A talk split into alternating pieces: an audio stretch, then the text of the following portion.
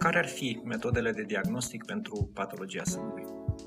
Uh, toate țin de imagistică și pentru pacientele tinere se recomandă ecografia de preferință, pentru că imagistica vede sânul diferit în funcție de, de vârstă. Uh, pacientele fac confuzia unor între ecografie și mamografie. Mamografia reprezintă o radiografie, adică sânul este așezat pe un plan și apoi presat ușor ca să poți să ai vizibilitate și obții imaginea sânului în spațiu. Mai nou, mamografia a devenit mai sofisticată. Este mamografie combinată cu CT, cu tomosinteză, care îți creează și imagini 3D a secțiunilor prin sân.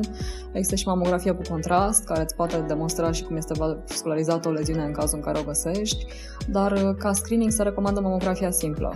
Uh, diferența între ea și ecografie este că vizibilitatea diferă în funcție de consistența sânului. Sânul este compus din grăsime și uh, glandă mamară. Iar ecografic, nodulii se văd uh, negri pe un uh, fundal alb, care este cel al țesului glandular. Mamografic, nodulii sunt albi pe un fundal alb. Și atunci prestăm mamografia pentru paciente care au peste 40 de ani, pentru că e ca și cum ai căuta niște babe dorez într-un chem de vată.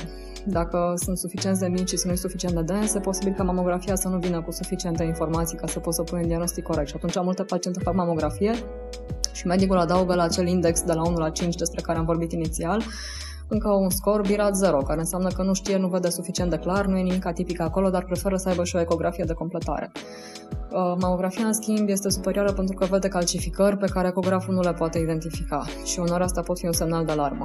Deci atunci când pacienta mă întreabă ce e mai bine să fac, pentru cele care au până în 40 de ani categorică ecografia e de elecție, pentru peste 40 de ani aș recomanda să înceapă cu mamografie și apoi în funcție de consistența sânului Uh, să repete ecografia dacă este cazul și alternativ vor folosi ambele metode.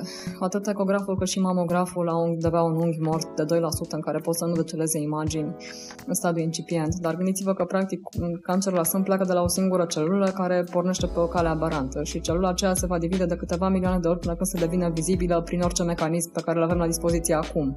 Și atunci de asta preferăm să evităm ferestrele lungi între investigații pentru că o leziune care este la 0,02 mm și sub rata de detecție e posibil să ajungă în câteva luni de zile sau într-un an undeva la peste 2-3 mm, unde deja ar trebui să fie vizibilă.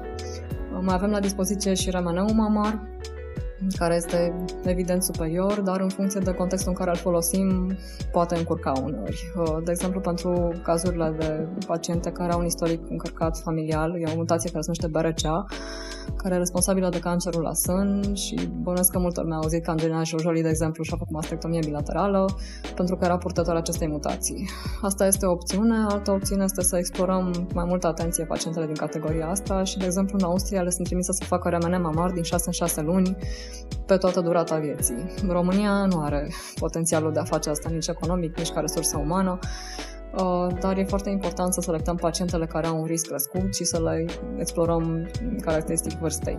Legat de momentul în care trebuie făcute investigațiile, ecografia poate fi efectuată în orice zi a lunii, mamografia de preferat se face în a doua săptămână a ciclului menstrual, Uh, și la fel și remeneul.